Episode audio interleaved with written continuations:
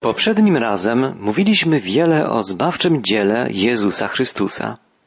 Pamiętamy słowa apostoła Piotra, piszącego, iż Chrystus raz za grzechy cierpiał, sprawiedliwy za niesprawiedliwych, aby przywieść nas do Boga.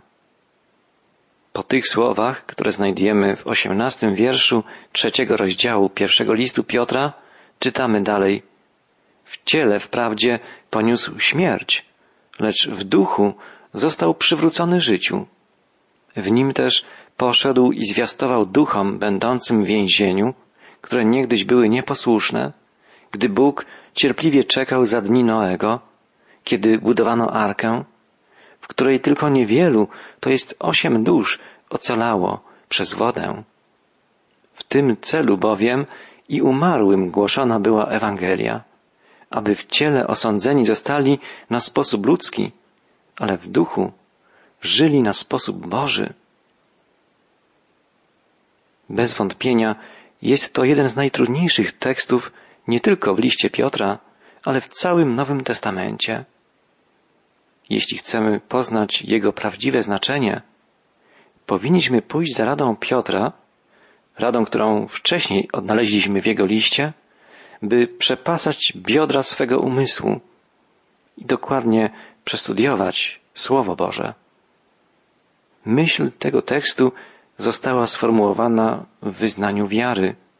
Gdy modlimy się, wyznając wiarę, mówimy, iż Chrystus stąpił do piekieł. Wyrażenie to może być źle rozumiane. W ujęciu Nowego Testamentu bowiem Jezus nie stąpił do piekła, lecz stąpił do Hadesu.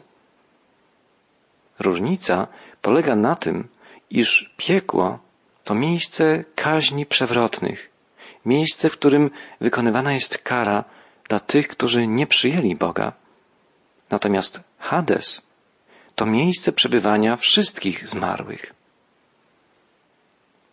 Żydzi mieli bardzo niejasne pojęcie na temat życia pozagrobowego.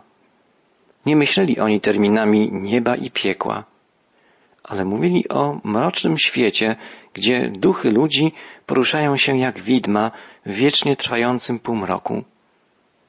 Taki był Hades, czy po hebrajsku Sheol, do którego stępowały duchy wszystkich zmarłych.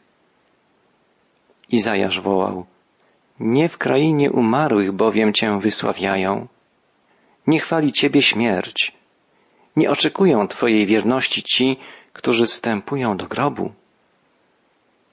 Psalmista woła, bo po śmierci nie pamięta się o Tobie, a w krainie umarłych któż Cię wysławiać będzie?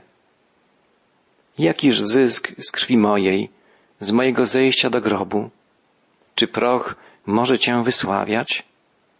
Czy może zwiastować wierność Twoją? To cytat z Psalmu 30. Czy dla umarłych czynisz cuda? Czy zmarli powstaną, aby Cię chwalić? Czy opowiada się w grobie o łasce Twojej, a w miejscu zmarłych o wierności Twojej? Czy w mrokach cud Twój można będzie poznać, a sprawiedliwość Twoją w kraju zapomnienia? Te pytania znajdujemy w Psalmie 88. Umarli nie będą chwalili Pana, ani ci, którzy stępują do krainy milczenia. To słowa z Psalmu 115. Także w księdze Kaznodziei Salomona, księdze Kocheleta znajdujemy takie słowa. Na co natknie się Twoja ręka, abyś to zrobił, to zrób według swojej możności bo w krainie umarłych, do której idziesz, nie ma ani działania, ani zamysłów, ani poznania, ani mądrości. Według starotestamentowego ujęcia świat po śmierci to świat cieni, świat zapomnienia, w którym ludzie są oddzieleni od życia, od światła i od Boga. Jednak z czasem w krainie zapomnienia pojawiły się w nauce żydowskiej pewne stopnie i podziały.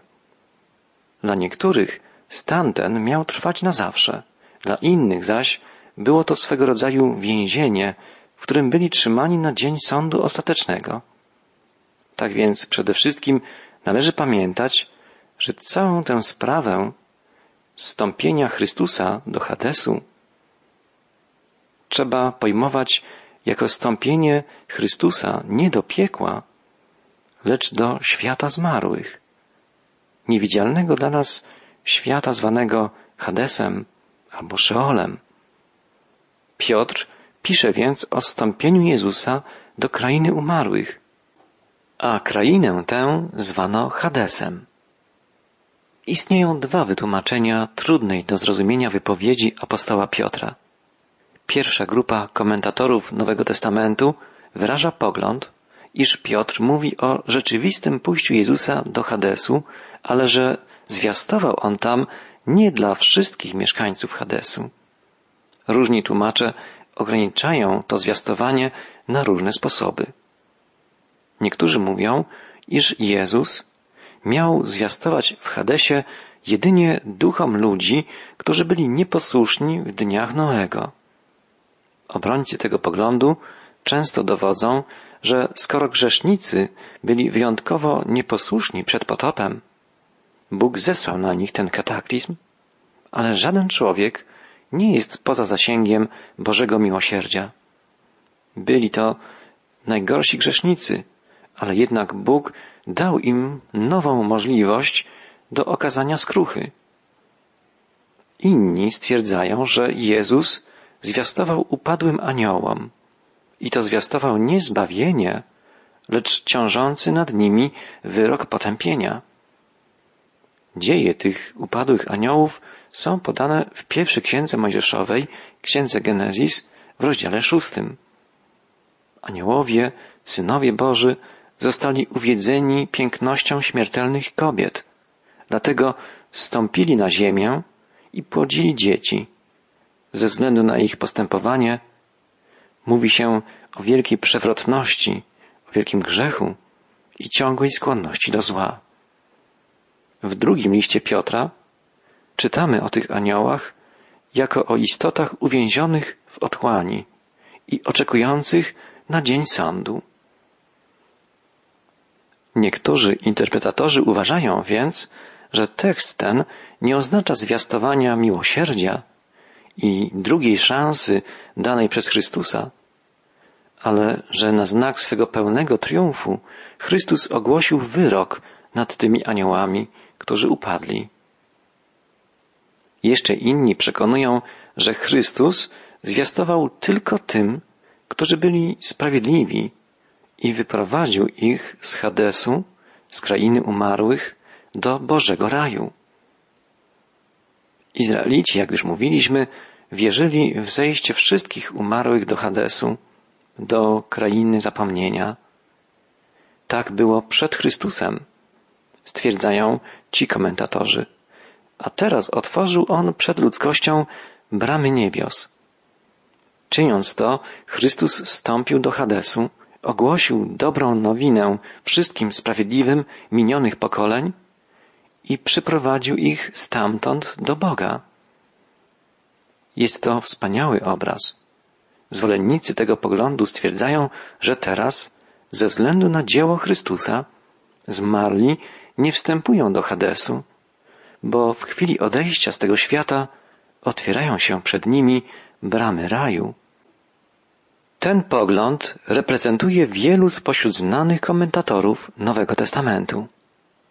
Druga, równie liczna i autorytatywna grupa komentatorów nowotestamentowych uważa, że Chrystus pomiędzy swoją śmiercią a zmartwychwstaniem wstąpił do krainy zmarłych, by głosić tam Ewangelię wszystkim.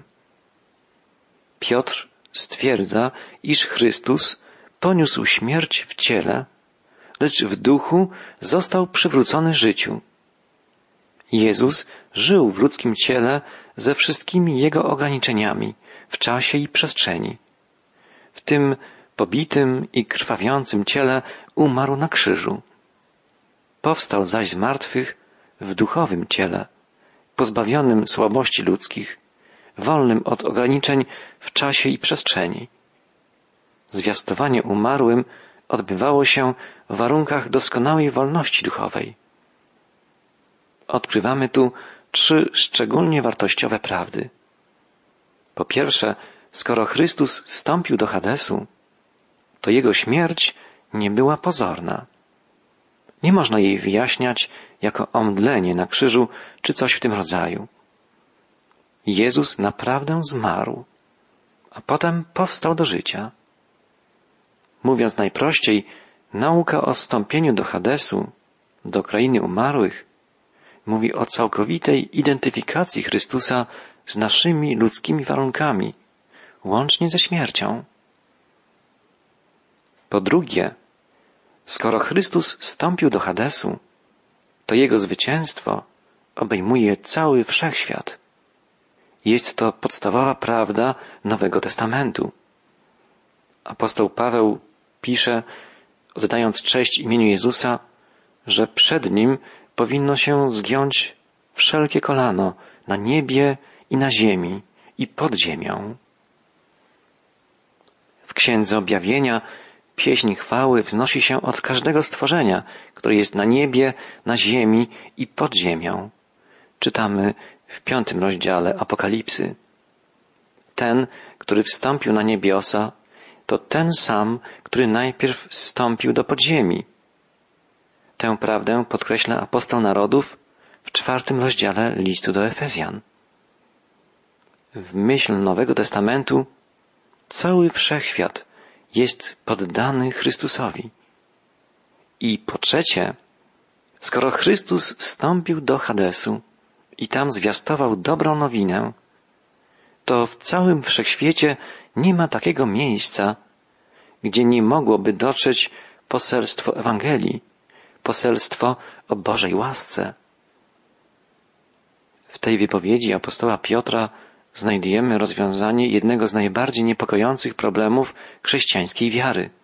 Co będzie z tymi, którzy żyli przed Jezusem i którzy nigdy nie słyszeli Ewangelii? Nie może być zbawienia bez pokuty, ale jakże mogą pokutować ci, którzy nigdy nie stanęli przed obliczem miłości i świętości Bożej, objawionej w Chrystusie? Jeżeli nie ma innego imienia, przez które można byłoby uzyskać zbawienie, to co się stanie z tymi, którzy nigdy o nim nie usłyszeli? Dawno temu nad zagadnieniem tym zastanawiał się Justyn Męczennik, który stwierdził, Pan, święty Bóg Izraela, przypomniał sobie o swoich zmarłych, którzy spali w ziemi i stąpił tam, aby opowiedzieć im dobrą nowinę o zbawieniu. Nauka o stąpieniu do Hadesu, do krainy zmarłych, zawiera w sobie bardzo cenną prawdę o tym, że żaden człowiek żyjący kiedykolwiek na ziemi nie jest poza zasięgiem wzroku i działania Boga. Nie jest poza zasięgiem działania łaski Bożej, Jego niezmierzonej miłości. Obraz stąpienia Chrystusa do krainy zmarłych zawiera więc trzy wielkie prawdy. Jezus Chrystus nie tylko zakosztował śmierci, ale aż do dna wypił kielich śmierci. Zwycięstwo Chrystusa jest powszechne i jest to także zwycięstwo nad śmiercią. Dlatego w całym świecie nie ma takiego miejsca, do którego nie mogłaby dotrzeć łaska Boża. To wspaniała wieść, dobra nowina dla każdego grzesznika. W końcowych wierszach trzeciego rozdziału pierwszego listu Piotra zawarta jest następna ważna prawda. Czytamy w trzech końcowych wierszach. Bóg cierpliwie czekał za dni Noego, kiedy budowano arkę, w której tylko niewielu, to jest osiem dusz, ocalało przez wodę. Ona jest obrazem chrztu, który teraz i was zbawia, a jest nie pozbyciem się cielesnego brudu, lecz prośbą do Boga o dobre sumienie przez zmartwychwstanie Jezusa Chrystusa, który wstąpił na niebiosa, siedzi na prawicy Bożej, a poddani mu są aniołowie i zwierzchności i moce. Piotr mówi tu o przewrotnych, o nieposłusznych i całkowicie zepsutych moralnie ludziach z czasów Noego, ludziach, których zniszczyły wody potopu.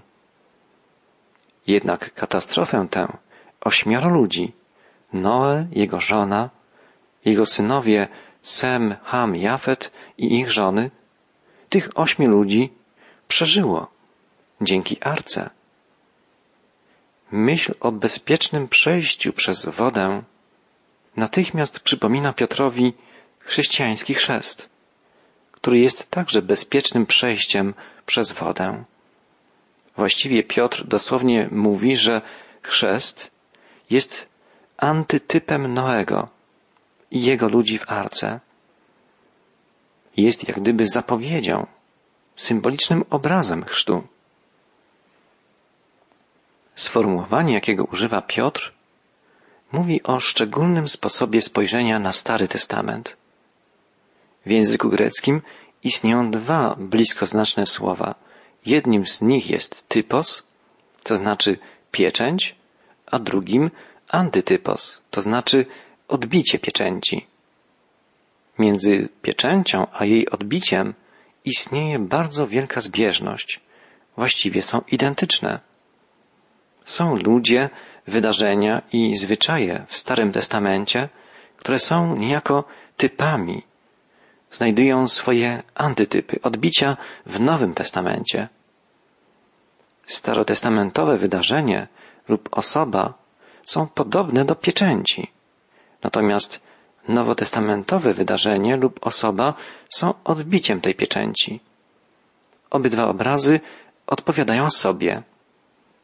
Inaczej mówiąc, starotestamentowe wydarzenie symbolicznie przedstawia i zapowiada nadejście wydarzenia nowego przymierza.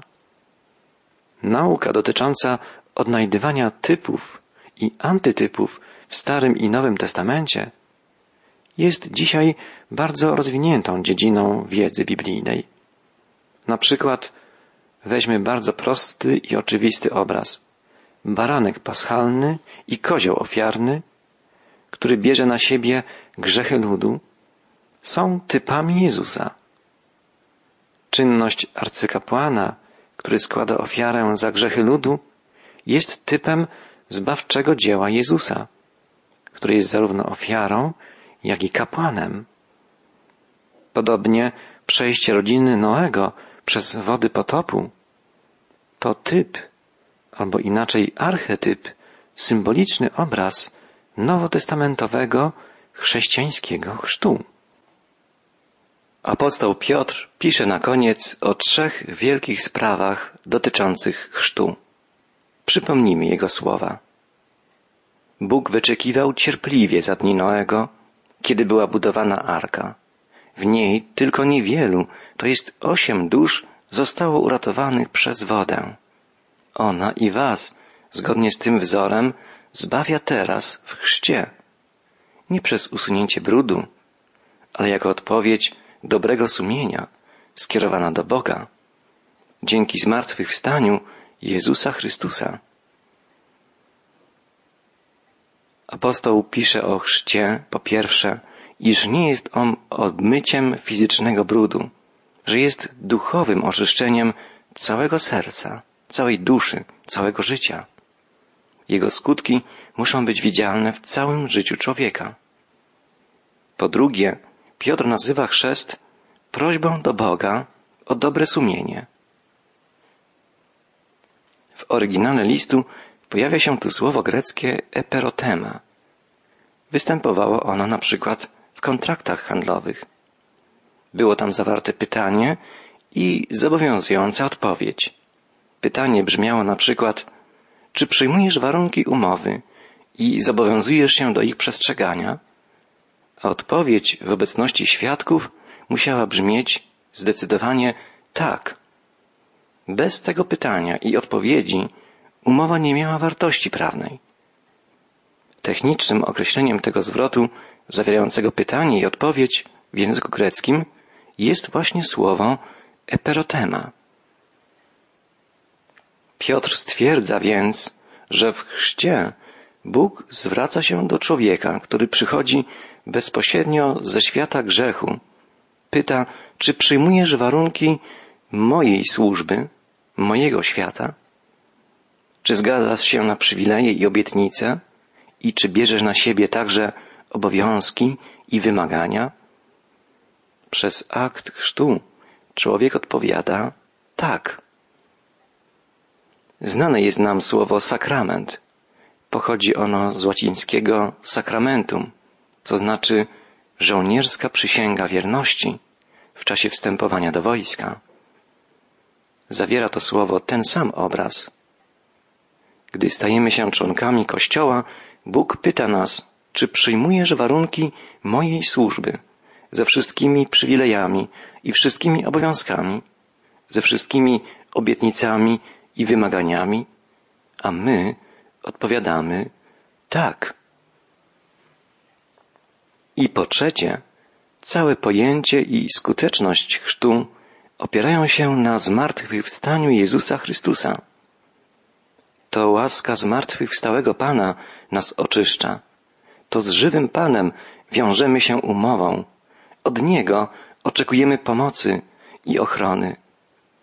Chrzest mówi więc o naszym utożsamieniu się ze śmiercią Chrystusa i o naszym uczestnictwie w mocy Jego zwycięskiego zmartwychwstania. Dzięki wierze wiążemy się na wieki z tym, który, jak pisze Piotr, jest po prawicy Boga, odkąd poszedł do nieba i zostanie mu podporządkowani aniołowie i władze i moce